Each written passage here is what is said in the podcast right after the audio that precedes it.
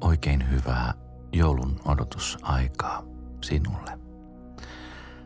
Tähän aikaan vuodesta ajattelin, että voisi olla paikallaan tehdä se jakso, joka keskittyy stressiin ja stressaajiin. Mutta ennen kuin mennään tähän tämän vuoden viimeiseen jaksoon, niin pyydän sua aloittamaan pienellä hengitysharjoituksella. Kokeile tehdä niin, että hengität hitaasti, laskien ehkäpä neljään sisään, pidättele hengitystäsi saman verran ja puhalla vielä hitaammin happea ulos. Mä voin tästä demota sulle. Menee nytkin näin.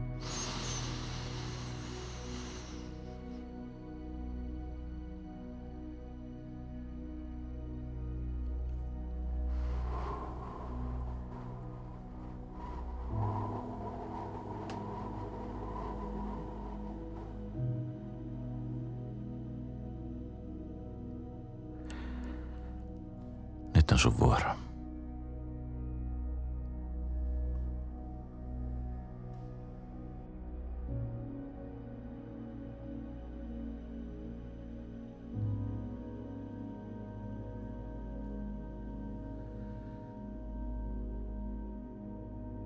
Kiitos, että tähän heittäydyit. Tämä oli tämmöinen stressiä vähentävä hengitysharjoitus, jonka mä joskus opin.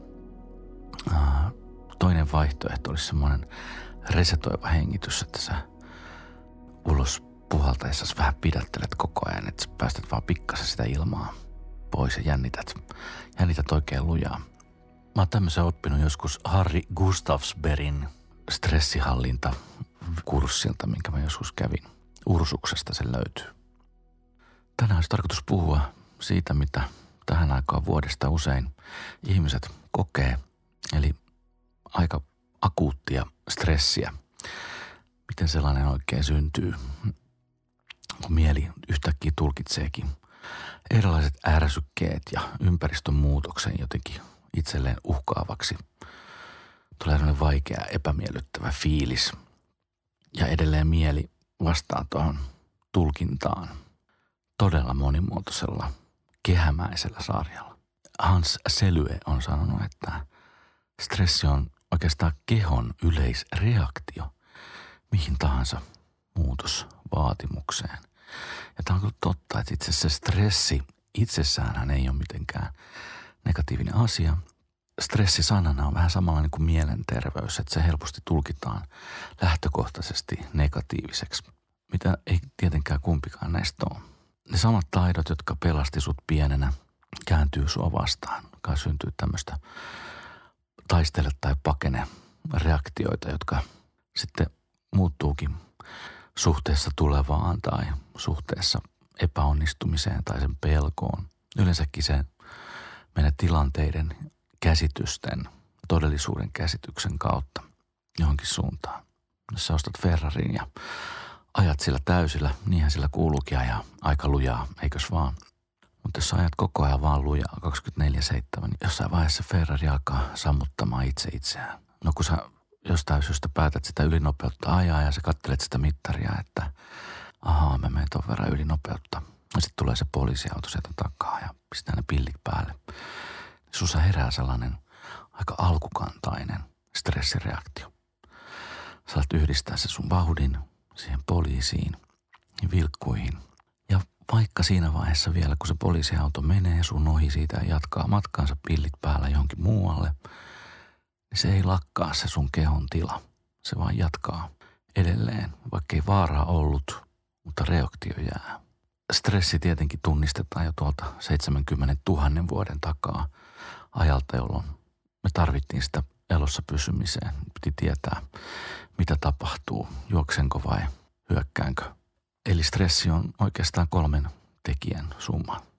Ympäristö, siihen liittyvät ärsykkeet. Sitten se meidän tulkinta siitä tilanteesta. Oikeastaan se tulkintakyky on olennainen. Ja sitten tietysti se sun kehon kyky käsitellä sitä kuormaa. Stressi on siis perustava elämää säilyttävä ihmisen mekanismi, josta ei ole mitään syytä pyrkiä eroon. Stressikokemushan alkaa jostain ärsykkeestä. Se voi olla vaikka sun kiireen tuntua työpaikalla tai joku negatiivinen vaatimus jostain joltain sun läheiseltä tai, tai omien odotusten ristiriitoja. Samaan aikaan se sun mieli, niin kuin me ollaan tässä jo monta kertaa puhuttu, tekee sitä tulkintaa ja arviota siitä, että onko tämä ärsyke nyt sellainen, että on uhkaava ja miten mut pitäisi siihen reagoida. Ja sen tunteen ja sen arvion kautta sä päädyt siihen fyysiseen muutokseen, alkaa rintaa puristaa tai kädet hikoilee tai sydän alkaa lyömään nopeammin. Alkaa sattua vatsaa tai päähän. Niin tämän ketjureaktion seurauksena oikeastaan me ryhdytään jonkinnäköiseen toimintaan ja tilanne etenee joko positiiviseen tai negatiiviseen lopputulokseen. Tietenkin sitten, jos, jos se stressitila jatkuu turhan pitkään, me ei päästä palautumaan siitä millään, niin silloin voidaan puhua jonkinnäköisestä vakavammasta uupumistilasta, niin sanotusta burnoutista. Mutta burnouttihan edeltää tietysti aika montakin erilaista vaihetta. Siellä on hälytystila, osataanko me tulkita, mitä meissä tapahtuu, jonka jälkeen, jos oireisiin ei oikein osata vastata eikä niitä tunnisteta tai tunnusteta, niin sitten me mennään semmoiseen selviytymistilaan. Ja se selviytystila on sellainen, että kaikki osa meidän elimistöstä käyttää resursseja selvitäkseen ja sopeutuakseen. Ja aika nopeastihan me adaptoidutaan, se on totta. Mutta kaikilla on rajansa. Sitten kun se stressitila jatkuu niin pitkään ja me päädytään semmoisen stressin kolmanteen vaiheeseen, eli se uupumistilaan, niin sitten alkaakin tulee kaiken näköisiä ihmeellisiä tuntemuksia, kuten väsymystä ja ärtymystä ja vähän semmoista kyynisyyttäkin ja semmoista merkityksettömyyden kokemusta. Ja siitä onkin pitkä pätkä päästä takaisin johonkin toiseen tilaan. Nyt ehkä se haaste, mikä meillä on tässä meidän nykyajassa on se, että me ollaan niin totuttu sellaiseen jatkuvaan taistele- ja pakene-moodiin, että me ollaan pitää sitä aika normaalina. Se on ehkä se, mikä meissä aiheuttaa niitä ongelmia, että ne on siinä väliaikaisia tiloja, vaan se työskentely ja se paine ja se ei jostain syystä päätykään vaan siihen, että aa nyt se jouluaalto tuli. Nyt on kaikki suoritettu.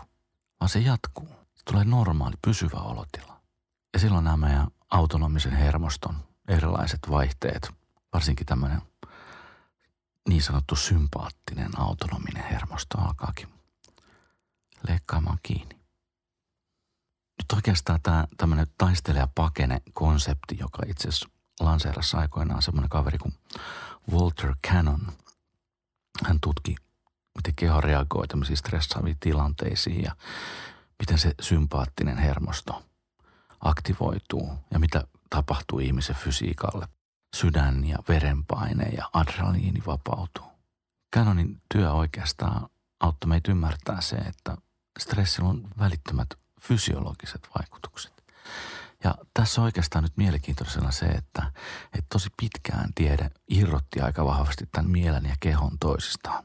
Että se Canonin kautta tämä tämmöinen kehomieliyhteys alkoi näyttää, näyttäytyy ihan erilaiselta. Vähän Walter Cannonin jälkeen tuli semmoinen kaveri kuin Hans Selye. En mä tiedä, miten se lausutaan, mutta hän oli tämmöinen endokrinologi.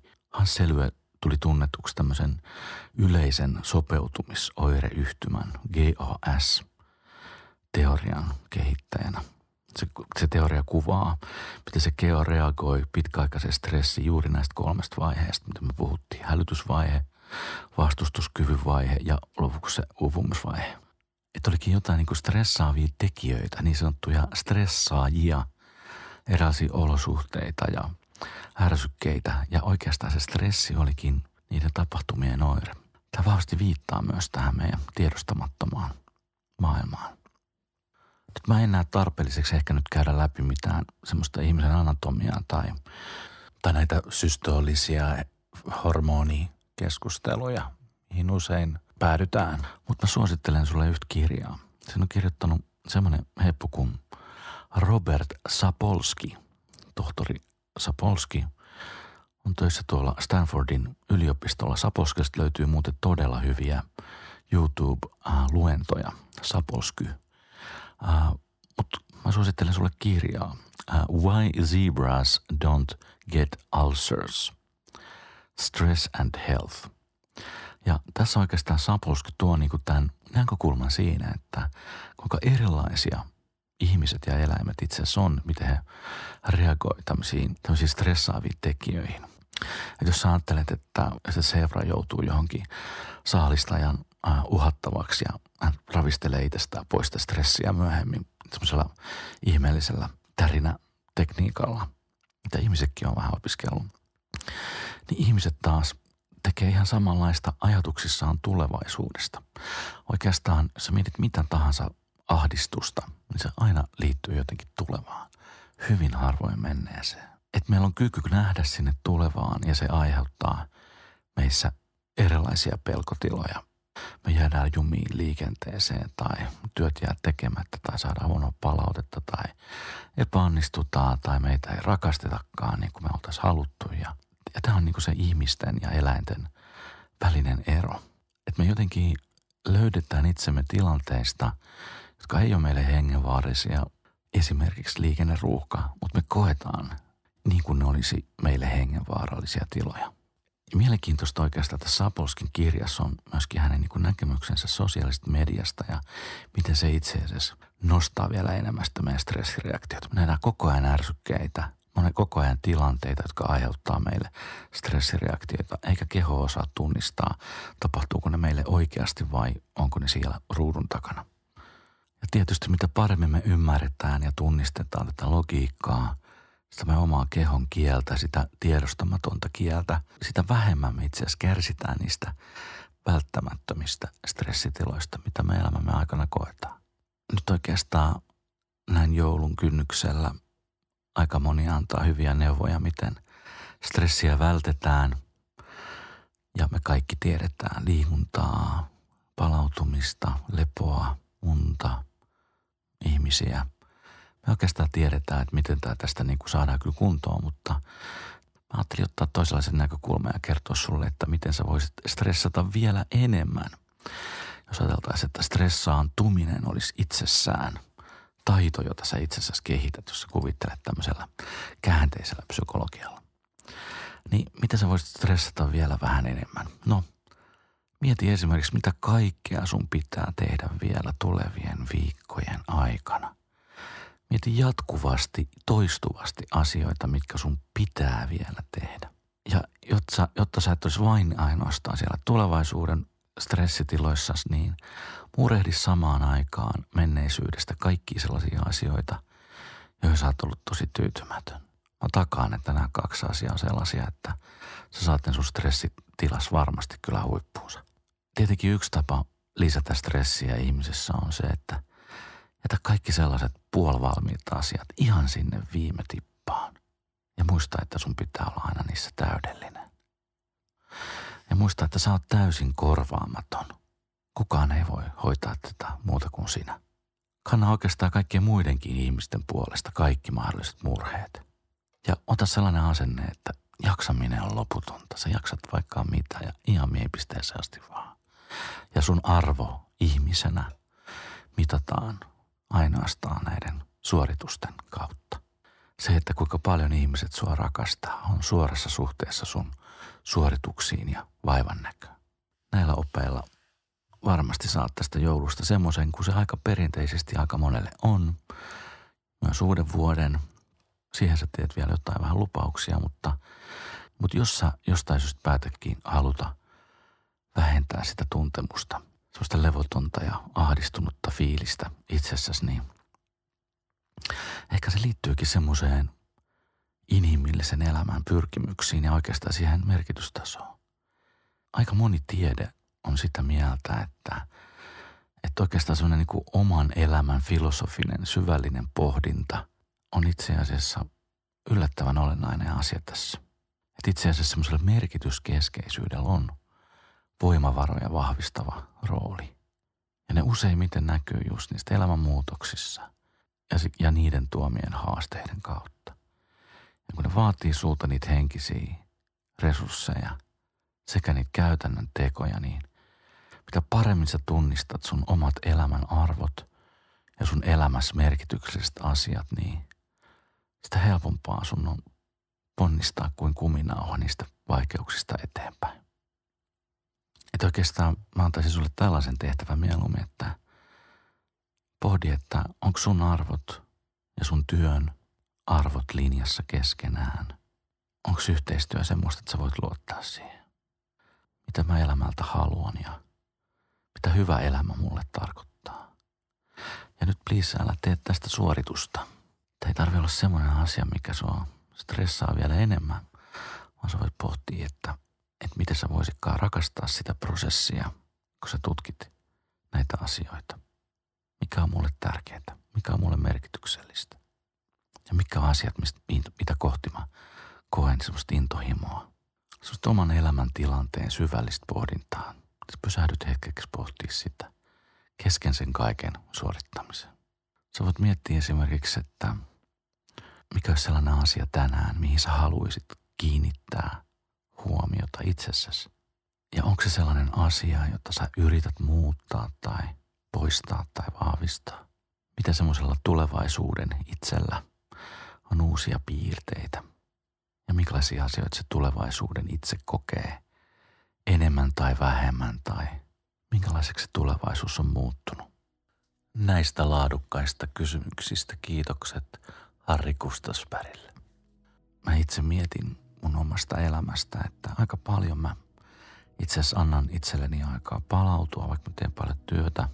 Mä en odota aina parasta suoritusta, en itseltäni enkä varsinkaan muilta.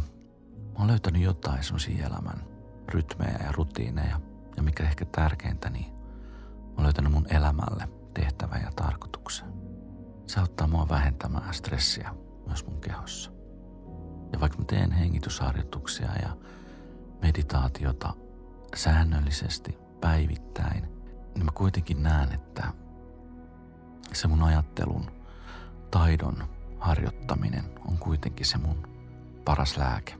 Se ajattelu on sitä meidän sisäistä puhetta ja siitä ei ole välttämättä aina järkevää uskoa eikä pitää liian tärkeänä. Sellaiset asiat, mikä mulle tuo stressiä on, on tilanteet, kun mulla on liikaa pätkiä, irrallisia, epäolennaisia asioita liikaa. Mä opettelen koko ajan enemmän ja enemmän sanomaan ei asioille, jotka ei ole mun tärkeysjärjestyksessä nyt siellä ihan top kolmosessa. Mä yritän olla aloittamatta liikaa uusia asioita. Mulla on vanhoissakin vielä paljon tehtävää. Sellaista keskittymisharjoitusta mä teen varmaan mun koko loppuelämän. Mä päätän tämän vuoden viimeisen jakson stoalaisen Senekan ajatukseen. Kaikki ovat samaa mieltä siitä, että kiireinen ihminen ei onnistu tekemään mitään asiaa hyvin. Sillä mikään asia ei juuru syvälle mieleen, jota hajotetaan joka suuntaan.